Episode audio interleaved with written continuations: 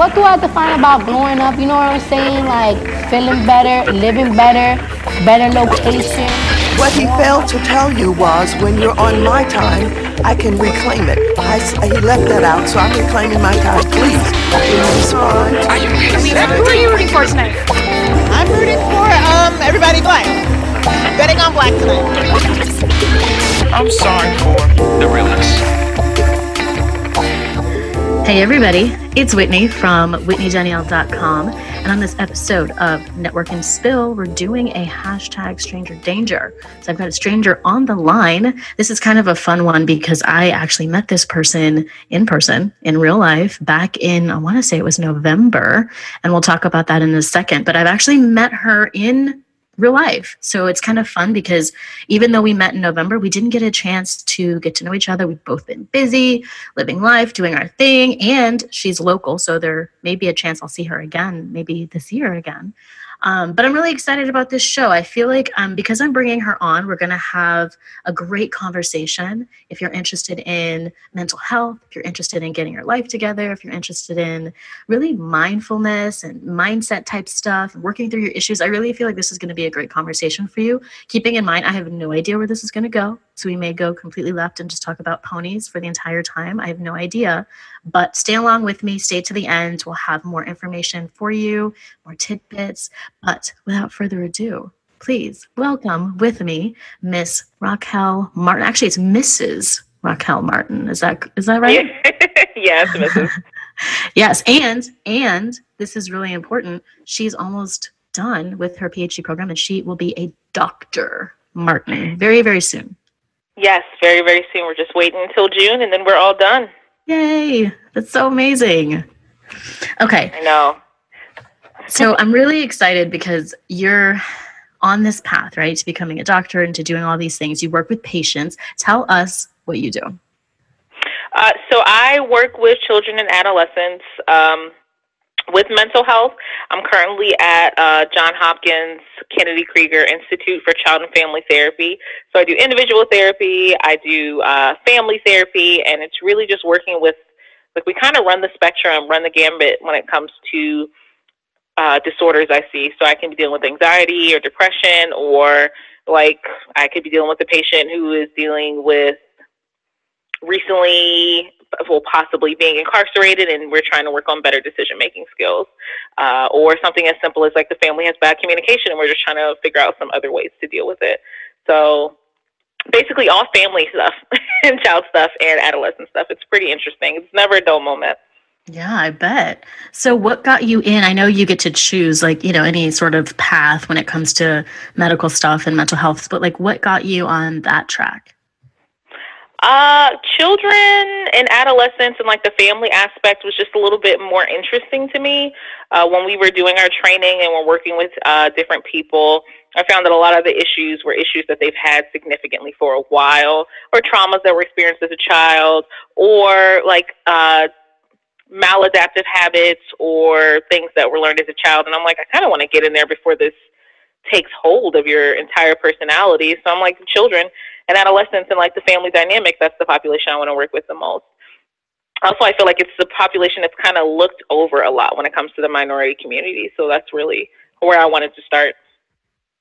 Wow. No, that sounds amazing. And I agree. It absolutely sounds interesting. And what I think is important is that when you work with the youth, when you work with families, you're you're setting them up for a better future. And um, when you look at generational issues, or what do they call them, generational curses, and all of that, I think working on trauma, working on issues, working on mental health problems within, you know, a family, and then starting young is is really important. I mean, I mean, I can only imagine what my life would look like now had I, you know, had a therapist or had somebody I was going to to work through some of my um, my issues as a kid. So that sounds super fun. Now, when we met, you were a panelist at the DC Podfest back in November, um, and you had a show called The Black Unconscious with someone else. Now you have sort of shifted and you have your own show. So tell me about the work that you do and how that correlates to your podcast. Well, with the podcast, I'm trying to just do more of like an education piece. I feel like I'm seeing people every single day at work, and then I just feel like I still need to reach more people. Uh, so the podcast was just a way to provide some kind of like psychoeducation about mental health or what's going on. We do different kinds of um, segments. So some segments are just me when I'm giving like educational on something like depression or anxiety or ways to like pick yourself up.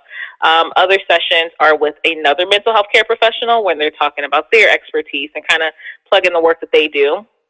Another one is um, it's like four different segments. Another one is when I have someone who is suffering from mental health disorder, and they're kind of just talking about what they deal with every single day, talking about uh, what it's like for them to suffer or um, thrive through this disorder and manage it every single day. And then we just have chats. Like sometimes I just have chats with my friends because I feel like all of my friends are from different walks of life, but they all kind of contribute something to my life individually. And I think that there needs to be more narratives of women supporting women. Uh, so I feel like my podcast is a good way to do that. So you get a little bit of everything.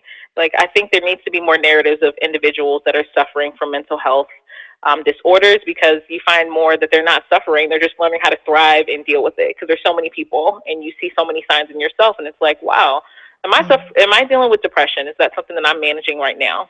And I think hearing a first person account really helps connect the listener to seeing the signs and symptoms versus like seeing an ad or something that says, Are you sad or or do you, are you crying? And there's so many other symptoms to, that come with depression that you it's easier to see stuff in other people, I've found. Yeah, absolutely. Because you relate to them and you can yeah, see definitely. yourself you know, as a mirror. But um, that's really interesting. And so the show, by the way, guys, if you're on your phones right now, you're in the podcasting app, definitely go to the search engine and type in Mind Your Mental, and you'll find the show. It's got like a purple um, background. It's a really cool logo. It's one of my favorite logos, actually. So I'm in love with the logo. But that show is on there, and you can queue up. You post what every week? Yes, every single Thursday. And um, we're also on YV Radio every Friday at 10 a.m.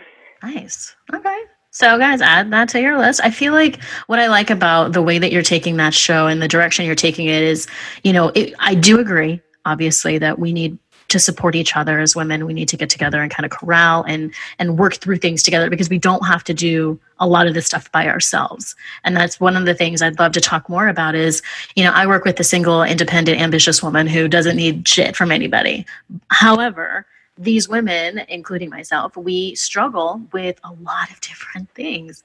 And we don't always know how to handle it or when to reach out for help. So, for anybody who's listening who maybe I don't know, didn't have like that traumatic of a past or whatever. It, you know, maybe they worked through that if they did, but who's in a place now where they're working, they're doing their thing, they're hitting goals, they're working towards whatever, but they are struggling and they really feel like something is missing. How do you recommend, or when do you recommend they reach out to someone and kind of get that support? I recommend it as soon as they start feeling like they're struggling. I think the biggest way, and I think one of the issues is that sometimes you can't see that you're struggling. You're so deep in it that you didn't realize that you didn't realize that you have been kind of barely keeping your head above water for so long. So I think the first step is checking in with yourself very often for you for you to even know if you have like hit a wall, if you're not feeling good about yourself. But I think a lot of times it's simply just reaching out for help when you feel like you need help. As um you know, a member of like the strong black woman tribe and feeling like you can do every single thing yourself. One of the things that made it, uh, I would say not more, yeah, I would actually say more difficult when I started my relationship with my husband was the fact that a lot of times it was like, I, yeah, I mean, I want you around, but I don't need you around. Like I can do things myself. And I think it's, it's very difficult to kind of let go of the control that we're used to having, which we like that control because we know if anyone's going to do it right, it's going to be us. So why should we kind of ask someone for help when they're probably not going to do right in the first place? So I think checking in with yourself to realize that you're struggling in the first place and reach out as soon as you feel like you need help. But I think it's easier said than done because a lot of times you don't want to let go of control because it's not because you want to be a control freak. It's like I want it done right, and you know what? To do it right, I have to do it myself. so that's what I want to do. Yeah. And I would love to backpedal a little bit and go back to the the part where you mentioned not needing someone. I think that's something that we really don't talk about enough is that you want somebody in your life, but you really don't need a quote unquote provider or you know somebody to bring home the bacon because you're providing and bringing home your own bacon or turkey bacon or whatever you're into. Like you're you're bringing it home yourself. You can take your trash out. You can do you know i mean? You can lift the box. You can open the pickle jar. Like you can do these things. You don't technically need anybody but can you speak to this like bizarre mind do you even know where it came from? This whole like i have to be so self-sufficient and so alone in what i'm doing not just because i want to do it right and i don't want to have to ask you because i think there's two parts to that. There's the i don't want to ask you and then there's the, the the second part of you know not feeling like it's going to be done right. But where does that come from? I think it's a generational thing. I think uh i watched my mom do this for her whole entire life. Um and she does seek help when necessary, but she just does everything herself, and it's it's um, amazing to watch, but it's also exhausting. And I think it's because so often. Uh, as black women, we we do things. We do so much because we feel like we have to take care of ourselves and we have to take care of our children. And then if we like have a spouse or a mate in our life, we have to take care of them. And we get so used to doing it ourselves um, generationally. Because I mean, if you go all the way back, like I mean, let's think back far, far back. Like we're going all the way back to slavery. Like we did have to do stuff ourselves. Like everything. Like that's what we had to do. We had to work in the fields and do every single thing. Like we were independent people. I think we were all our own individual planets. And I think that kind of autonomy and working on things yourself kind of got passed down. And that's kind of where we're at at this moment, where we don't always feel like we have the support. But I also feel like doing things yourself and not wanting to uh, um, ask others for help is also a sign that you may have a lack of trust in the people that you're asking for help. So if I um, want something done and I need assistance with something, uh, the person that I'm asking, if I'm asking them, I have to trust that they're going to be able to do it right. Like if I have a question about, I don't know, anything, I go to my mom most of the time because I know she knows everything there is to know about the world, like period. And I'm I'm letting go of control by asking her because I'm asking for help. I'm giving her some of the control in the aspect, but it's because I trust her. And I think a lot of it isn't just solely like I want to do it myself. It's also that I have a distrust in the person to help me or help me accurately. Um, which is something also that I, that I see a lot in relationships. Like it's not just like, oh, you know, I want to I want I don't I don't want to let go of control because I just don't know what's going to happen. It's also because I don't really I don't have a full out amount of trust in you because if I let this go and then you do it wrong and you prove me like right or you prove me wrong, like that's upsetting. And now I have to do it myself anyway, and it's more work. So I think it's a generational thing, but I also think think it's embedded in, in lack of trust in the person that you may be seeking out help from. Hmm. Yeah, I mean, I've seen this meme going around that's like, you know, if you want something done, the, a black woman will come in and fix it and she'll handle it or something like that. And it's like, okay, I mean, I get it. I, I think it's empowering to sort of to hear that because we are a demographic that we are doers. We get shit done, we make things happen, and it's in us. Like we just do it. It's not something that we were, I mean, we were taught it, but I think it was ingrained in us. It's that like generational thing. But I also think it, it does us a disservice because we end up not leaning on people around us. And so, what do you recommend? I've, I've had to learn this myself in that you've got to teach, you've got to talk to people differently. I, I don't talk to one of my sisters the same way as I talk to the next one, is the same way I talk to my best friend or my mom or anybody else. Like, I talk to everybody in a way that works for them, but I've adjusted that. A lot of people don't do that. And when it comes to trusting people, I feel like it's very similar where once you understand someone, and I feel like as black women, we have this like superpower where we can see people and, and get them way quicker than I think other people do because we're just more empathic in that way. I'm not I'm not sure, but I feel like when we see what people's strengths are and what we can and cannot trust them with, we at that point should be asking for help. So if somebody is trying to delegate more and let people do more would do you have any tips for them to sort of say okay i'm going to trust joey with this because i know he's great at that. I'm going to trust so and so with this because i know they probably won't screw this up. How do you release and, re- and relinquish that sort of control um, and that urge to never ask anybody anything ever? I would do it in baby steps at first. so, like, if you have a four part project and you know that, you know, you can do all parts by yourself, but it would be a little bit easier if you let go of one part. I would do that. I would also let go of the fact that, like, uh, you know, say Joe is going to do it. I know he'll do it right. Um, but he may not do it the exact same way that I would do it, but it's still going to get done correctly, except that. like, no one has to do it the exact same way that you do it as long as it gets done correctly. And I would also just be mindful of the fact that sometimes like I don't I don't believe in perfection when it comes to things. So I think that is chasing perfection is something that makes it a lot more difficult. So like if you're upset that something didn't turn out exactly how you wanted it to get turn out, like did it still get done?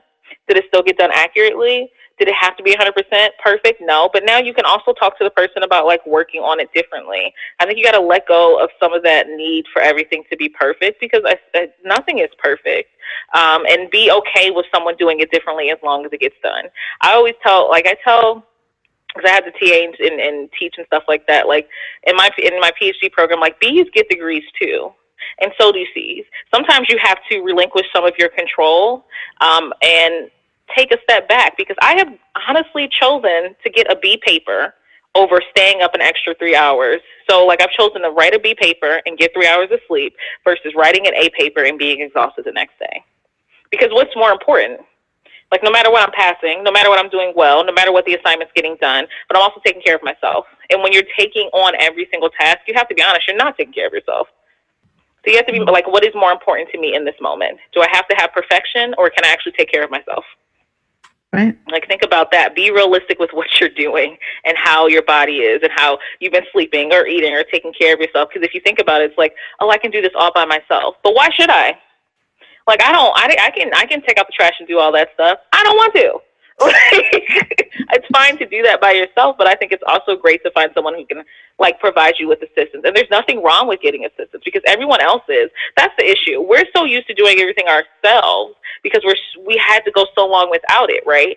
And it's just like now we're at a place where we can actually ask for help and actually be hopefully um, in some places considered as equals and um, our opinions be considered and things like that and there's nothing wrong with that but we're putting more things on us to like ask a black woman it's because we're so used to doing stuff by ourselves but we shouldn't have to anymore like for real like it's exhausting for all of us it is. It's exhausting. And when you look at little kids, I mean, I was watching somebody the other day making um they were making chocolate pancakes for breakfast and she was making them with like her 2-year-old and the 2-year-old was like, you know, stirring because they're stirring like they're they're stirring so slow. It was painful to watch. But she was helping. you know, she was helping and I think we give grace to and patience to certain people but not everybody and i think it's important to sort of spread that attitude around you know sure it may take so and so a little bit longer to understand how to do this correctly or to really grasp what you're asking them to do but once they do it you're actually adding value to their life and and that's where I think it's important to sort of shift that focus instead of it being on, well, if they don't get it right, then I'm going to be SOL, or if they screw this up, then I'm going to be, because typically that's how we're thinking. We're trying to CYA. And I'm 100% a fan of CYA. It's just my mom taught me cover your ass. That's what she always taught me. Make sure you're good. Make sure you're never left looking, you know, like dummy or you never left on the side of the road. Like cover yourself. And I just wish that more people sort of took the approach of setting themselves up so we're not only you but other people can win as well. And so i'm speaking more of like in a team environment right? When you're working with other people and maybe you're an entrepreneur and you're delegating tasks to a virtual assistant or to an actual assistant um, that's where i think or even just in corporate. I was at deloitte working at um, different clients and doing different projects and we had to delegate as senior consultants to other folks. And you've got to have that and you're helping somebody else by and yourself by being able to trust that they'll figure it out that they'll get it and that even if they don't make it right this time the next time they'll be better just like you were. So that whole like tit for tat is i think how i look at a lot of things and i realize not everybody does but you would want someone to give you grace and patience. So why wouldn't you do that for somebody else? That's that's how i think. That's how my brain works but i know that that's not how everybody else thinks. So um, I did want to talk a little bit about um, your like your background because I know we've we've kind of like head dive, nose tailed, whatever that saying is. We've gone straight into like how to how to not be a hot mess or how to not do X, Y, and Z thing that you hate doing. And we can talk more about that too. But I want to learn a little bit more about you and really what you're into. So outside of work, when I know you're recently married, right? How long have you been married? A couple of years, right? Oh yeah, just one year. We got married in 2017, That's right. but uh, we've been together for uh, uh, married for one year, together for eight, or I guess Oh, together wow. for nine Wow. since 2010, basically. so, Nice. Okay. So tell me about some of the things that outside of work and outside of the podcast that you like to do, some things that you like to get into, whether it's the music, yoga, just anything. What are you, what are your hobbies? So I actually, so um, I am actually pregnant, so I don't do much right now. I'm like a beached whale at this point. Uh, Aw. But before I was pregnant and I was more active, I used to like to work out.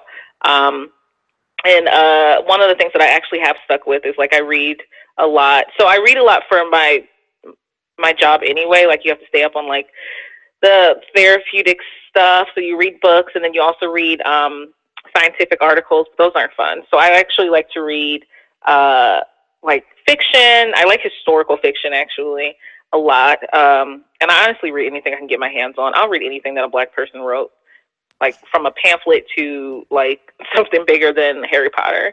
Uh, what else do I do? Oh, I like to bake a lot. Um, and that's probably why I worked out more is because I like to bake, so I like to work it off. Um, spin was my favorite thing, and lifting weights. And oh, I also crochet. What? Yeah, I uh, when I was applying to PhD programs, it is a very stressful time, and I kept just like looking on the message boards to see who found out about what, and I was like, I'm gonna drive myself crazy. So like I started watching YouTube videos on how to crochet, and I just taught myself how to crochet, and it kind of like calmed my nerves down. Um, it's like very, it's time consuming. So I'm like, let's be productive with this, and everybody got hats that Christmas because I didn't have any money for gifts anyway. That's amazing. So this is I'm so glad I asked that question because um, all of those hobbies are awesome. I love all of them. And congratulations. I did not know you were pregnant. That's so cool. Yes, with a big headed boy. Aw. Well, that's the cool thing about crocheting is um, so if, if you guys are listening and you do not know this, I picked up crocheting. So my mom is super crafty and she's still super crafty and she's just got this like artistic thing to her. She drew a lot as a kid and was an artist, went became like a civil engineer, did architecture stuff. Like she designed the lower level of their unfinished basement, made it a beautiful like lower level theater room. She she can do all kinds of stuff. But one of her favorite things is crocheting. And so she, you know, I always wanted to do everything she did. So it was like, okay, well, what are you doing? Oh, I'm making, I'm like, okay, well, uh, I'm available. So she would teach me, and, you know, YouTube is your friend and you can learn a lot on YouTube.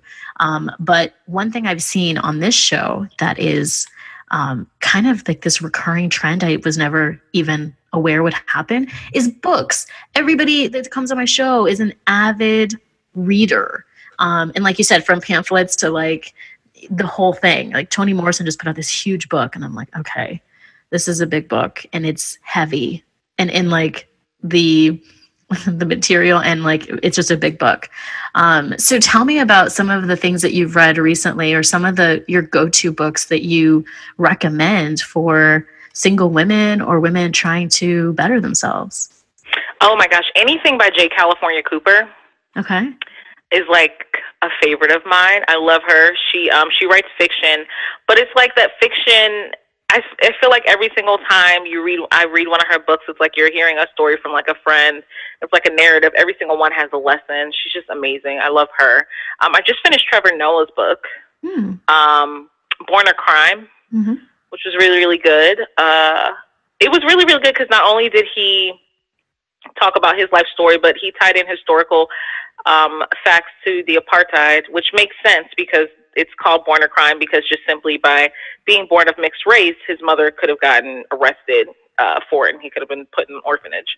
So it's like, it's amazing how he did it. Um, I like reading books just because of the stories, but I like seeing the way different people put stories together and like the artistry of it, like of a novel. Like you can, you, you people tell stories in different ways, but he tied not only just his life, but also like, and I'm also going to teach you some stuff about like South Africa and everything like that. And I learned so much. Um, I just started becoming, uh, uh, of course, because like you have to read it. Like as a black woman, it's like a requirement. um, so there's that one. Um, oh, Tomi Adeyemi's book, uh, Children of Bone and Blood, was amazing, and I already I pre-ordered the book, the new book, like as soon as I finished this one. Uh, and what was the one? There's the one. I so I try to also stay up on like the teen books because uh, I like to suggest minority books to my patients because a lot of times they get suggested books that don't look like them. And it was the book. I'm gonna have to look on Amazon, um, but it's like a it's like a fiction. Darn it, I'm not gonna No. remember it. No, go ahead. You can look it up. I, and we can also, guys, as usual, I put every single book in the show notes so that you guys can research them and go get them. Obviously, many of these books we've heard, but some of them I have not heard. So I'm also interested in, in checking some of oh, these. Oh, like have you heard of Children of Bone and Blood? oh yeah. Oh, yeah. But I've, Did you I read haven't. it? No, I haven't read it. I've Oh heard my it God, so it many is- times. so good. Like it is. It's. I read the book and I was just like, so when is the next book coming out? Um, didn't I find out when the next one was coming out? Never been so irritated in my life. Um, like, I like. I'm the kind of person like when I watch TV, I'm like, okay, the only way I'm going to watch this TV show is if there are like at least five or six seasons and there's like 20 episodes in each season. Mm. Um, and each episode has to be 30. Because like I don't get to watch TV as much, so when I do, I am in there. Like I'm I'm sitting here watching it like all day uh, because it's, it's just like if I'm gonna be sitting here watching what my grandma used to call the idiot box, I might as well enjoy myself. Might as well. um, Might as well, and I like to like get in there and just like veg out and. Oh, I used to say wine, but I can't drink wine right now. Um, and eat some, like eat, eat some popcorn or something. um, Yeah. So when Oh you goodness. bake, so, uh, first of all, before I say that, I'm gonna check out that book. I'm gonna check out a bunch of these books, um, and I haven't started becoming um, just yet. I have it on Audible, and I had um, Brian McElderry on the show last the week before last, and he talked a lot about books and he gave like 20 different book recommendations but one of them was becoming he was he was trying to read that as well and so we were all like trying to get that done. And uh, I know so many people have already read it and they loved it, and the book is still trending and doing really well. That is on my list. Um, and I will put the rest of these books in the show notes. But I do want to ask you when you're baking, what is your go to? I'm assuming you're still kind of baking, but what are, you, what are your normal baking treats? Okay, so I love cookies for one, um, just because I'm not good at frosting cakes. Uh, I, I still I like I'm not good at frosting cupcakes, so I do cookies most of the time. Um, my husband loves cheesecake, so any kind of cheesecake. Um, like there's this he likes like plain or strawberry, but there's like this called black bottom cake, and it's like chocolate chip cheesecake with chocolate cake in it. So that's Mm. honestly my favorite thing in the world. Oh, and I love breads, but like quick breads, like banana bread, because uh, bananas just go bad so qu- not bad so quickly, but mushy so quickly. So I want to use everything and anything with apples in it, like anything: apple pie, apple cobbler, apple crisp, apple cake. Like I haven't done. Oh, I haven't done an apple cookie though. Oh, I might have to try that. But anything with apples in it Let me know how that goes. Let me know. is like my favorite. Um, yeah, I like baking everything honestly, because I just feel like so cooking is fun.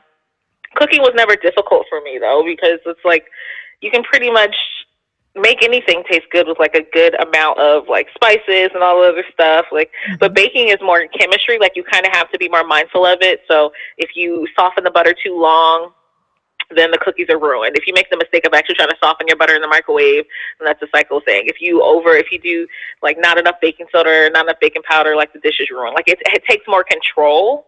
Um, and the biggest thing about my job is like you have to be like the calmest person in the room, and you're walking the patient through their issue. Uh, but there's not really that aspect of control because the patient can take it one way. You can't really tell them what to do.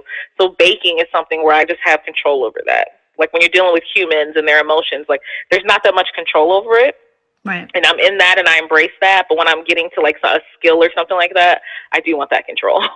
Yeah. I do want to know that this is going to turn out right. Like I want to be exact. hmm And life isn't exact. Like therapy isn't exact. So I just I feel like I like it because it's the exact opposite of what I do every single day. Yeah, no, that makes perfect sense. That was that was great. And I think, you know, we took a hard left turn there and just went from talking about, you know, how to ask for help to what are all of your hobbies and what you're reading and what you've got queued up and what you're gonna bake us and what hats you're gonna make us.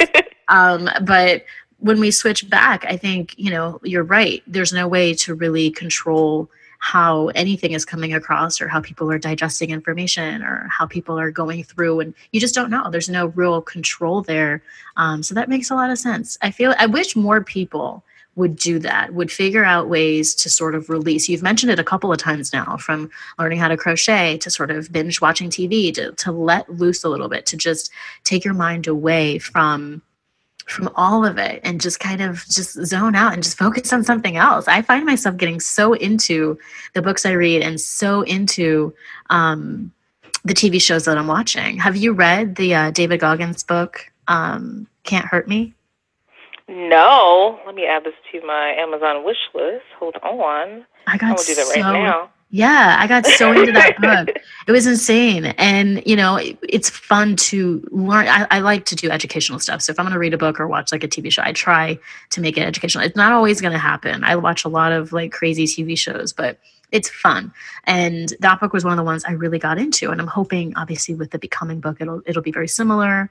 Um, I read Tiffany Haddish's book and I got into it. And there's some shows I rotate. But what do you recommend to people who are maybe struggling with figuring out how to find something healthy? When I say healthy, it's kind of with bunny ears, but I, I mean like not choosing something that's going to harm them or potentially cause them strife, like, you know, maybe drinking or some kind of recreational drugs, like not like that. But what do you recommend that people can do to experiment or figure out how to just take their brain and their focus off of work? Well, one, I always say working out. Now, I, uh, and one of the things that's kind of, I think, making me a little bit more stressed is that um, I'm not working out at all. Um, but I always knew when I was getting a little too cranky that I needed to work out because it really just helped balance everything in like my mind. And I'm a big like you work out no matter how you're feeling. Like you work out happy, sad, angry, excited, whatever. Like just work out. And I don't mean like you have to go to the gym and do like a million different things. Sometimes it would just be a walk. I feel like we're not um I'm a city girl, so like, because I'm from Philly, and I just think uh, it's nothing like the city, but it's also nothing like just being outside in the nature. And I feel like it's something that we lose going from like work to home to home to work to running errands on the weekend. So something as simple as a walk can kind of center you, just center your mind. Like you never think about how, unless you're standing on your feet all day, which still is an exercise, how stagnant we, we kind of are as a tendency. Like me, I'm sitting in sessions most of the day. Um, then I sit in my car to go home. I'm in traffic, so I do that. Then I come home and sit down and probably like grade some papers. And then I go to sleep and then I do it all again. And then on weekends, like, yeah, I'm walking to the grocery store to run errands, but I've never really been able to be outside. We're under like these fluorescent lights all day. I would say just working out. And there's so many different things you can do. So you don't have to like lift weights. I love lifting weights. You don't have to do spin. I also love spin. You can also just like hike. It doesn't even have to be in the gym. Walking, uh, like most of the times, most people burn the same amount of calories walking as like as running. If you're trying to burn calories, really it's just to get active. Like sedentary lifestyles are going to mess you up. They really, really do. One of the things when I'm trying to like think of a patient and assessment, I'm trying to see how active they are because it really does shift your life like being more active, having the right amount of sleep, eating the right amount of food. That's where we start. And then we go to like the aspect of like, are you experiencing depression or anxiety or trauma or certain kind of stress? Like the trifecta is depression, sleep, and activity. We check in with that, and then we go to like the other stuff because that's gonna mess. That's gonna fix everything. Think about your mood when you're sleepy or hungry or like out of shape or both or all three. Like I am, I am, I am an angry person when I'm like sleepy and hungry. It's just like just let me work. I need to. I, it's best for everyone involved to just like take a step back. so when it comes to mental health, like we actually most people start there. Mm. We start with the physical, and then we go because everything's it's a mind body connection. So we start with the physical, and then we go into like the emotional aspect. I'm not going to sit here and talk to you and delve into the depths of your soul, and you're talking about being like depressed at one aspect and you sleep three hours a day. So we have to fix that because honestly, some stuff evens out once it's like, you know what? I was just tired. Mm. I had been tired for like weeks, months. And I'm like, yeah, it's not normal to get three hours of sleep Mm-mm. at all. So that is one thing. Also, just find some fun stuff to do. There are Groupons for everything. There's also free stuff everywhere. Uh, so I mean, I just Google stuff that I may think is fun. Crocheting, I, I really just like looked at a favorite pastime. Like really, baking was easier for me because half the time I have the stuff in the house anyway.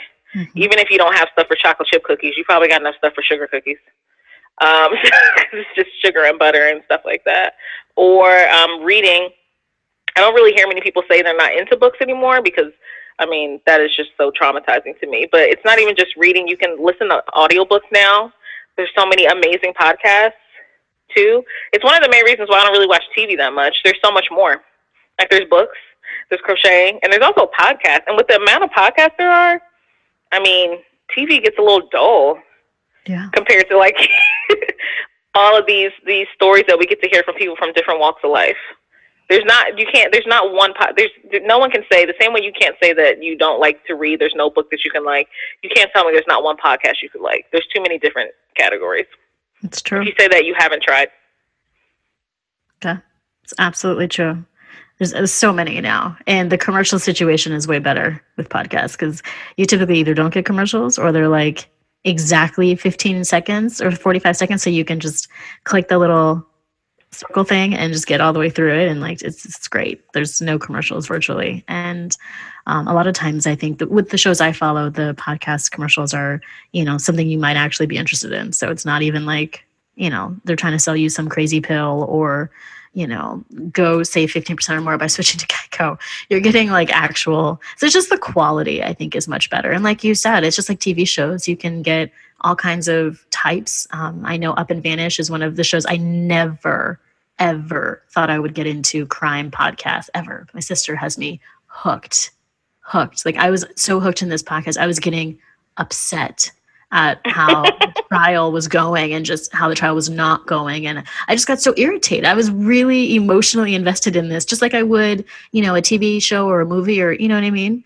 So i think i think you're 100% spot on. Finding something to do active wise um, or activity wise physically and then also finding stuff fun. I mean there's meetups. Meetups are great. Most of the meetups i just started a meetup group in um, February. Most of them are free. And you just roll up. You just roll up. There's nothing else you got to do. Just roll up. Someone will approach you and be like, "Hey, girl, hey, are you here for the meetup?" And you say, "Yup." And then boom, you've met you've met like X amount of new people. So um, Yes.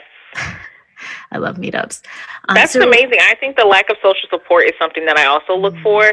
Mhm. Meetups are, first of all, uh, just amazing to me. Like, it's mind boggling that, like, something so simple just took forever to get thought of. Because, like, meetups aren't even, they're not that old. Like, they're, they're actually kind of new. But I feel like they give people so much energy. Like, the energy you get from networking and socializing and possibly finding a new mentor like you can't you can't they haven't created a drug for that yet like it's just it's amazing to find someone who like you know uh you can reach out to someone who is like oh my gosh this is a personality i don't think i've ever would have been able to meet unless i did a me- meetup someone that is like oh you want to do something fun randomly yeah sure like just energy of just socializing Mhm. I think there's nothing like it. And meetups, like just like you mentioned, and the fact that you started your own, that's amazing. Meetups are great. Like, meetups are great. Yeah, and especially if you're in, you know, new to an area or there's something you're trying to take up, like crocheting or knitting, maybe you want to do that. Like whatever you're into, they have a meetup group for it. If you have a dachshund puppy, they've got dachshund meetups. If you want to go run a 5K, they, I mean, literally anything. They've got like there was a cannabis one, there's like a naked yoga one. Like there's all kinds of meetups, and it, meetup has been around for a minute. I've I've been a member since God 2000 mm, it's been a long time. Um, but i'm part of meetups all over the country and it's cool to see what people are doing. And i guarantee you you join a couple groups they'll email you and say hey girl this is happening this is happening this is happening and you pick and choose which ones you want to go to. It's great.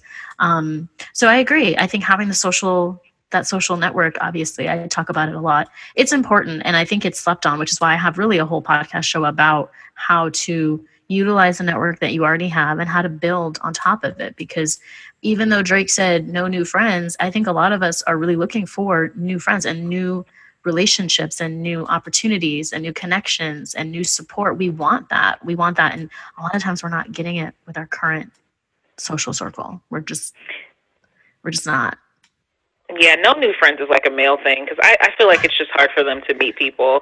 I have made new friends just by saying, I like your hair. Your hair's cute. How'd you get that curl pattern? What you doing later? Brunch? Let's do it. Like it's just that's just this just a natural thing. Like versus my husband, I'm like, how do you uh, meet people? How do you uh how do you hang out with guys on like a mandate or whatever you call it? Like what do you what do you guys do? You guys don't even talk. Like it's just I feel like it's more difficult for them versus like I'll just talk to someone because I'm like, girl, those earrings are cute. We gotta hang out let me give you my number. Like it's just like it's Yeah. just so easy because I understand the utility and the amazingness of meeting new people. Whereas men, I feel like it's they struggle so much with that. It's it's it's it sucks. Like, and I know there's a lot of different ways, uh, just from my experience, where it's like it's maybe a little bit easier being a man, but like the um the way that we handle our emotions, the way that we like reach out to each other, the way that we're able to like manage things amazingly, our minds, like it's such a strength of being a woman that we can just reach out and support each other. Like women are just a safe space. Period. Like you know, if I'm somewhere and I'm tripping, I'm like, oh, this seems to say uh, unsafe or something. I just look out for like eye contact with a woman. Like, all right, all right. So we see each other. So we both gonna make it out of here, right? Like we we want we just gonna make sure this this works out fine. Like it's just such a strength of being like a woman. Yeah, that's a really good point. And I think a lot of people feel like it's easier for guys because guys have sports and guys have TV and they're they they don't get as emotionally invested into small things like women do.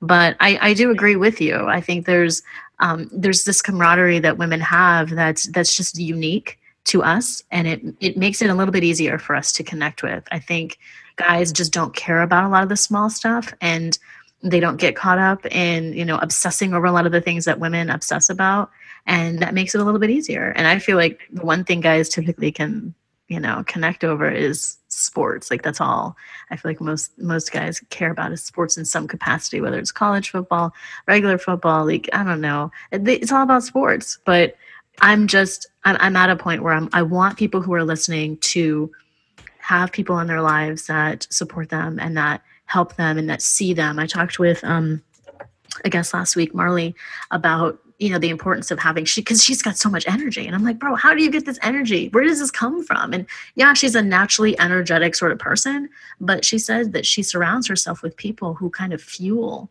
that and and that uplift and that that like make her who she is. And i was like wow that's pretty inspirational. Like it's also super interesting to hear that but i just i feel for people who don't have that support system and who don't have you know somebody to go to and a group and all of that. Um, so guys the point of that being said was to definitely get out there. I feel like when you get out there when you put yourself out there when you place yourself strategically in situations where you'll meet people you will meet people especially if you have that attitude of where you want to meet somebody. Um, i think that's a big big big part of it. Um, now i did want to ask you because i know you talk about a lot on your podcast show. Um, what is your favorite topic or what has been your favorite podcast episode to do so far Um, honestly, my favorite episode was one that I did with Justin when we did the Black Unconscious when we were talking about relationships. mm-hmm. Uh, because I really, I really just always think it's fun to talk to people about relationships. Now, even though I work in child and adolescent psych and family psych, I don't talk to people about their children. So I do when you are my patient, but like all my friends have children, and I'm like, if they ask something, I'm like, oh no, I don't tell people what to do with their kids. Uh, just because, like, uh, I only do that when I'm the expert in the room, and that's like one of the most sensitive topics, and it's not as fun. But relationships are, are like an equally sensitive topic, but they're fun. Like, it's so fun to talk about. Um, like what, like just having a male perspective on some stuff that I'm just like, that is the dumbest thing I've ever heard in my life. there is no way you thought that was appropriate. There is no way this, like you, like you, you don't understand why that was a bad response to that date. Like it's just so, it just cracks me up because half the time I'll just be calling people out on like, so you thought that by not calling her, that that didn't count as ghosting her? Oh, really? or oh, you treated her that way because you've been hurt before? Ladies, raise your hand if you haven't been hurt before. Like, what, like it's just, it's just more fun for me because a lot of stuff like people don't look at it from a different perspective. And how often are you able to have like that kind of conversation with a male, let alone a black male, let alone an educated black male who's trained in this, and yet still, I feel like it can do like a little a little more rerouting when it comes to like thinking of the different process. It was really fun to see like psychologists. We train ourselves in like life and like the specific aspects of um therapy, and then we still kind of get stuff wrong sometimes. I don't know what's gonna happen with my child. I'm probably going to like bribe them with candy every other day, and I train people to not do this. I'm like, please go to sleep. Just go to sleep. I'll give you whatever you want. I'll buy you a house. like, please. yeah no that's it's like we're all human. we are we are That's so cool. Yeah, I I'm excited to to check out your new show and to see what you do with it and how that goes and um and all of that. Now, when it comes to podcasts, I mean, you mentioned some of the books you're listening to. Are there any podcast shows that you're in love with right now that you've got on rotation? Oh yeah, so I listen to the Read like every other person in the world because um, they're amazing. I'll be watching their show when it comes out. I listen to LeVar Burton reads because I love books, and that's another way to get a book in. Mm-hmm. Uh, oh, Ear Hustle. Okay, I love, which is uh, uh, uh, have you heard of it before? I have. Yeah. Yeah, so I love that one because it just gives me a different perspective. And it's just so interesting to hear because most of the, the guys have been in prison for so long. Mm-hmm. And once again, the issues, like the recidivism, it started when they were kids. And it's just like, it kind of just like motivates me to do more because I prefer to work in community mental health. I'm working in Baltimore. I'm working at Hopkins, you know, so, Mhm. you know, I'm working with people most of the time who look like me, uh, 90% of the time. So I like that. Um, what are the other ones? I'm trying to settle off of the like true crime ones because they're making me a little bit more paranoid, and I didn't know it was possible to make me more paranoid. Um, I just finished Doctor Death, and I just it wasn't a good idea. Yikes. So I'm trying to I'm trying to stay away from the true crime ones because they're making me like look both ways. I already look both ways, but they're making me look both ways like four times instead of Mm. twice. So Yeah. I gotta I gotta chill out on those a little bit. Yeah. well, Up and Vanished. Have you heard of that one? No, what's it called again?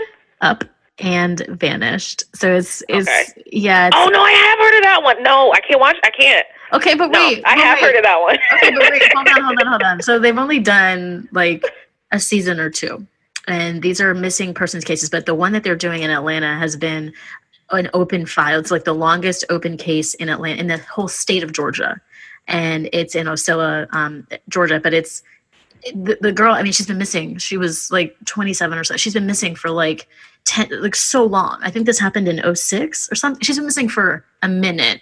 And it's crazy because this was an open file, an open case. And so they were researching it, and he was doing all this work in Atlanta. And, um, you know, they eventually they're in trial right now. One of the suspects or whatever, he's he's going. I think on the first of April, he went um, to trial, and there was another guy who's also sort of um, involved as well. So it was it's insane. It's for me, it was just you know this was a local incident that happened in somebody's town. You know, it's a small town. Um, it doesn't make me paranoid, but what I love about it is it showcases. From okay, so when we were at DC Podfest, we learned about some of the um, I don't know what they call themselves, but like the the podcasts that do the sound effects and the and the special stuff and their storytelling, and they'll have different people speaking, and um, there's a name for it, but I loved that. I thought that was so interesting. I was like, wow, you know, we're doing talk shows. We're we're talking. We're not focusing on adding in like sound clips or whatever. And you know, you're not to hear me walking up the stairs and turning. You know what I mean? And and they do that in these crime these crime these true crime shows. They add that element of like moviness, almost cinema, uh, because the guy who does it, um, Payne Lindsay, he was a documentarian that's a word documentarian um, and that's what he did. He, he does movies. And so he was able to take that and sort of add this element to podcast what i thought which i thought was super cool. Um, but these two the two cases he's done were missing women um, and they have though. They have um, payne and his group and some other folks have spin off spun off and done like different shows um, focusing there's like an la one um, like like live and die in la or something and they've got other ones. They've got that atlanta one that looks really intense. So they've got some other sort of shows that have popped off since creating up and vanished but up and vanished is a fantastic show in, in my opinion. I really really liked it. Um, so de- if you it's i don't think it's as intense as um was it crime stoppers? No what's the other show my sister I felt I read I did serial. serial killers serial or just serial No, it's not serial kill. it's not serial killers. It's just serial. It's just Um, that's more like the crime system, though. So, yeah um, Doctor Death. Uh, there was one. Honestly, like you know how they so say one. If you like this one, you'll like that one. I just Mhm. click them all, and I Yeah. just listen to them. Huh. I mean, you know, there's so many out there, guys. That's that's the point. We're we're trying to drive home here. There's there's something out there for everybody, and um, there really is.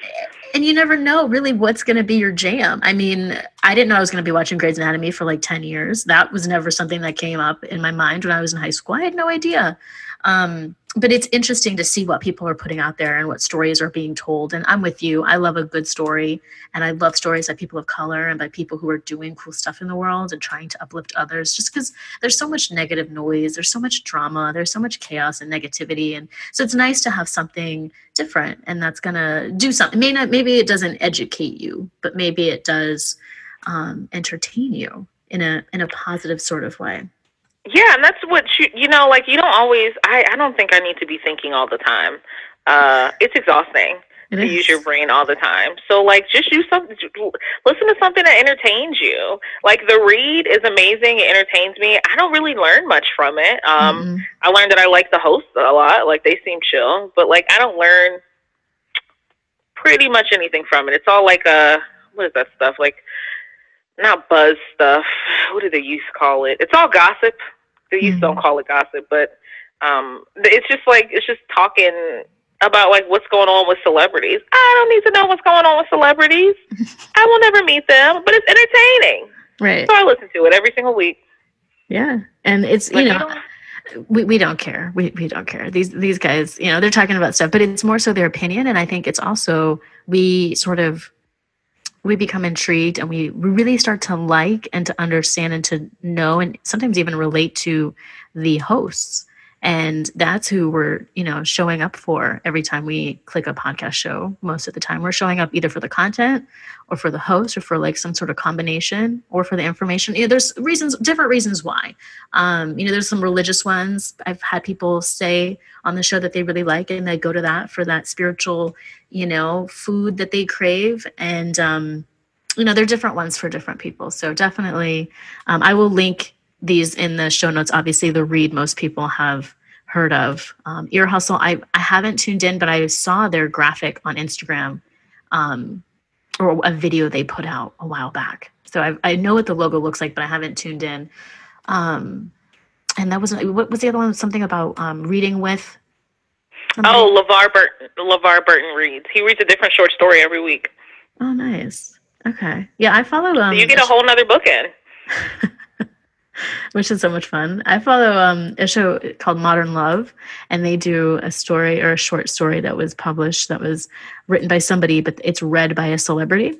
And so they're typically people from shows you watch um, or movies you've seen, and they they're the ones that read this this actual short story. But it's about love in like different contexts. It's not just about like falling in love. Sometimes it's divorce or somebody passed away or somebody got really ill or, you know, it's all kinds of stories. But I love that too. So it's good to switch it up. It's good to switch it up. You guys need a break from Whitney every so often.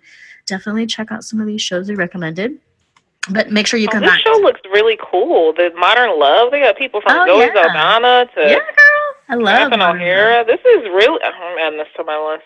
Yeah, I watch that. I listen, I listen to them all the time because what I like. So here's the thing: I don't like. I did a ton of research before I started my show, and one thing that I didn't like about a lot of the shows I was finding was one, it was a lot of gossip talk and pop culture that I just didn't personally care about.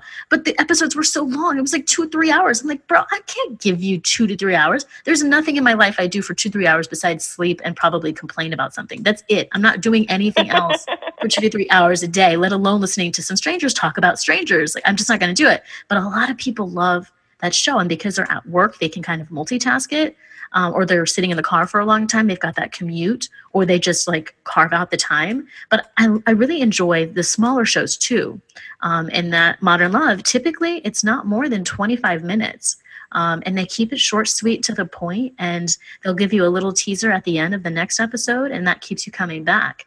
And like I said, I've heard some stories that make you cry for like sad reasons, stories that make you cry because they're so sweet, and stories that make you cry because it's just really messed up. so, you know, those are um, the kind of different types of things you'll hear. But um, there are a lot of really good shows out there, guys. And so those are just a few. But, um, you know, thank you all for tuning into this one. And make sure you tune into Mind Your Health. We both put out episodes every Thursday. So, you know, double whammy. Um, okay, so I have one more question for you Of Um, course. that I ask typically, I think, all of my guests, but I want to know about a time when networking changed the game for you or changed your life in a significant way? Hmm. Uh, there's like a million. Uh, can I give you two funny ones? I'll give you a funny one and then like a regular one. So networking is all about like reaching out to people, right? Mm-hmm. So um, I actually I actually uh, met my husband uh, because I knew I used to work with his friend, and I just saw him. I thought he was cute, and I said, "You're cute. Here's my number." Um, we've been together ever since. So that was in 2010. So you know, just push the envelope, ladies. Do what get get what you want in life, men too. But like, literally, just said, "You're cute. Here's my number." Um, also, um, as a normal one. Um, one of the what, there's so many networking things because I'll, I'll for real reach out to anyone about anything. The good thing about psych is like I don't really feel uncomfortable in most situations. I've heard people talk to me about literally anything, so I don't really uh I don't get uncomfortable easily. I would say actually so reaching out to so in a PhD program, the older I get, not the older I get, well maybe the older I get, but the more the higher up I go in my career or or like in school, the less people look like me. Um, I think I went to HBCU for my bachelor's, and everyone looked like me, and it was amazing. I also worked at HBCU, so I went to Fisk University, and then I worked at Meharry Medical College directly after that, which was amazing. And then for my first master's, I went to a primarily white institution. Uh, there's only one other black female in my class, and all my classes actually. There were two of us, uh, and in all my classes for the whole entire two years. And then in my PhD program, um, I forget how many there are of us uh, there's a oh yes I, I know how many there are of us because I know all of them. We're all friends. Four of us. There's four of us. Um, and I introduced myself to all of them to kind of just have that connection to reach out uh, because PhD programs are hard, doctoral programs are hard, and having someone um, it's very stressful not to have someone that looks like you around you. And I would say that I don't think um, I would have been able to make it through the program if it was not for them. If it wasn't for having someone who understood, like we were in that class and it was awful, or you saw that microaggression, or I'm stressed out with all of this, like just being constantly around white people, like I need some like black girl time. Like I don't think I would have made it through without them. And just reach, and I just really just reached out to them, and we're all on the same level. I think there's this big push to reach out to people above you, like to get mentors. But I feel mm-hmm. like it's also necessary to work with people who are at your same level, so you can grow together and you know like lift as you climb together. Like we're all going across the same mountain together and like let's figure out how we're going to lift each other up and motivate each other. So i think it's really important to, to like reach out to people across your same level because it gets really exhausting being the only person that looks like you um, and imposter syndrome creeps up all the time especially being the only black person. Uh, there's plenty of females in my field but there's not there's not many black people um, at all. So within the the four of us this is four of us I think there was maybe one black person entered into the program a year. Maybe not even one, like maybe one every couple of years. And it's just it's stressful to come into this program and then not know anyone and then also be told like, oh, you're we're gonna work you until you die, and then we're gonna work you some more. Um, and then maybe we'll let you graduate. It's like, what kind of stuff is it? It's like, it's like, what kind of, what kind of thing is this? And feeling like you don't belong because it's just like you're the only one who looks like you. So why do you? It's just hard.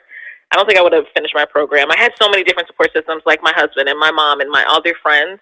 But having someone actually going through what you're going through, like there's nothing like it. I wouldn't have graduated without them. And I really reached out to one just because uh, I think she had a cute outfit. The other one was just uh, it was uh, because I was like, oh well, you know, we have to be friends, right? Like you're only a black girl in this class. Like this is what's happening now. Um, and I think that's literally how I introduced myself to her. Like, so you know we're friends now, right? Like we we just became best friends. Give me your number. hey, you got to do what you got to do. I've actually taken that approach many, many, many times, um, and it's necessary to just do that. But no, I love, I love these examples. I'm so glad you brought them up. They're two super unique examples. I mean, obviously, one you met the love of your life, and then then being able to connect with people in school to help push you to get to that that goal, that milestone. That's so important. Um, Awesome. Well, I, you know, I feel like we could talk for a really long time. And I realize, guys, thank you for, you know, walking with us through this path. It's been kind of windy. We did kind of bounce around a lot, but I feel like it flowed for the most part. And, you know, this is a Stranger Danger episode. So I'm really just looking to get to know my guests and I want to know about them. I want to know that they crochet and that they bake cookies and that they do things. You know, I want to know about people's backstories because sometimes we only bring in experts to talk about expert things and we're not um, getting to know people. And that's just, you know, it's kind of like, I don't know. So I like adding that aspect to the show. And I would absolutely love to have you back to talk about some real serious topics and we can discuss that. Um, if you have any ideas or if anybody listening has any ideas, feel free to pitch me and let me know. Um, you can hit me up, Whitney at whitneydanielle.com and just be like, hey, I want to talk more about like control issues or work life balance or, you know, dating and getting your shit together before you start to date somebody or dealing with neuroses or like whatever. Oh, um, that's a good one. Getting your shit together before you start dating. Yeah. That'll be like a five part episode. but yeah. I would love, love, love to do that. I mean, I'm I'm at that point where I am literally getting my shit together and starting to date. And it's um it's a lot of work. It's a lot of work because you're constantly growing and you want to have somebody who's going to help you get there too and who's also working on themselves. And I think it's just part of being, uh, you know, um, an independent, ambitious person. You know, you just are always striving for more. So um, that'd be a great, great, great topic. And you'll be able to drink soon, right? When are you due? June. Okay. Okay, that's not I'm that due far. in June. Yeah, I miss my red wine. Love the baby. I think you're amazing. I'm sure you can hear me, but I do miss my wine. Mama needs her wine. Like Okay, we will make that happen then, because the show is called Network and Spill. So we're typically spilling something. Um, today we'll just spill the tea, but next time we will spill some wine and um, we'll talk about something fun. But tell everybody where they can find you. I've already given them the info on the the podcast, guys. Make sure you subscribe. Mind Your Health. It'll be in the show notes. I've listed the books and the podcasts that you recommend. But where can they find you on social media? Um, so I am not an exciting person. So like my my um Instagram is just Q U E L S uh, R A Q Q Y. It's supposed to be for Kels Rocky. Um, and then Mind Your Mental, the podcast also has like we also have an Instagram too, and we also have a Facebook. Um, I am not cool enough for Twitter. I'm sorry, so I will probably never have a Twitter. Um, I really feel like that's a cool kids game, and uh, I get told by my patients all the time that I'm not cool. So I don't have a Twitter, um, but that's about it. I, I don't really have anything else. Uh, Mind Your Mental can be found anywhere you like a podcast. Like it, it's on Podbean, it's on Blubrry, it's on iTunes, it's on Spotify, it's on Acast, it's on Over. It's like it's everywhere. So perfect. All right. Well, guys, thank you so much for tuning in. Raquel, thank you so much for being here. I appreciate you. Thank you for having me. This was awesome. Yeah, and you know what? Let me just notate here that this episode happened because you actually hit me back. I had reached out, we kind of kept in contact after the event in November, but you actually followed up, and I don't see that often. So kudos for you to to for you for doing that um, because it. I mean, now we have this episode, and it'll be so fun to look back on this later and be like, hey, we did an episode that one time. It was so much fun. So yeah, and it was because you were so cool at the Podfest, and I was like, "What happened to?" Like, I was like, that, "That person that was chill. We should reach out to her again." I'm so glad you did. Thank you for doing that. And um, I appreciate you guys all tuning in. Make sure you subscribe to my show, Network and Spill, and you like my page and you go to Instagram and follow me, Network and Spill, or you can follow me and my business, Whitney Danielle Coaching on the gram. Um, we'll be back next week for more episodes. Thank you guys so much again for tuning in, and we'll catch you next time. Cheers.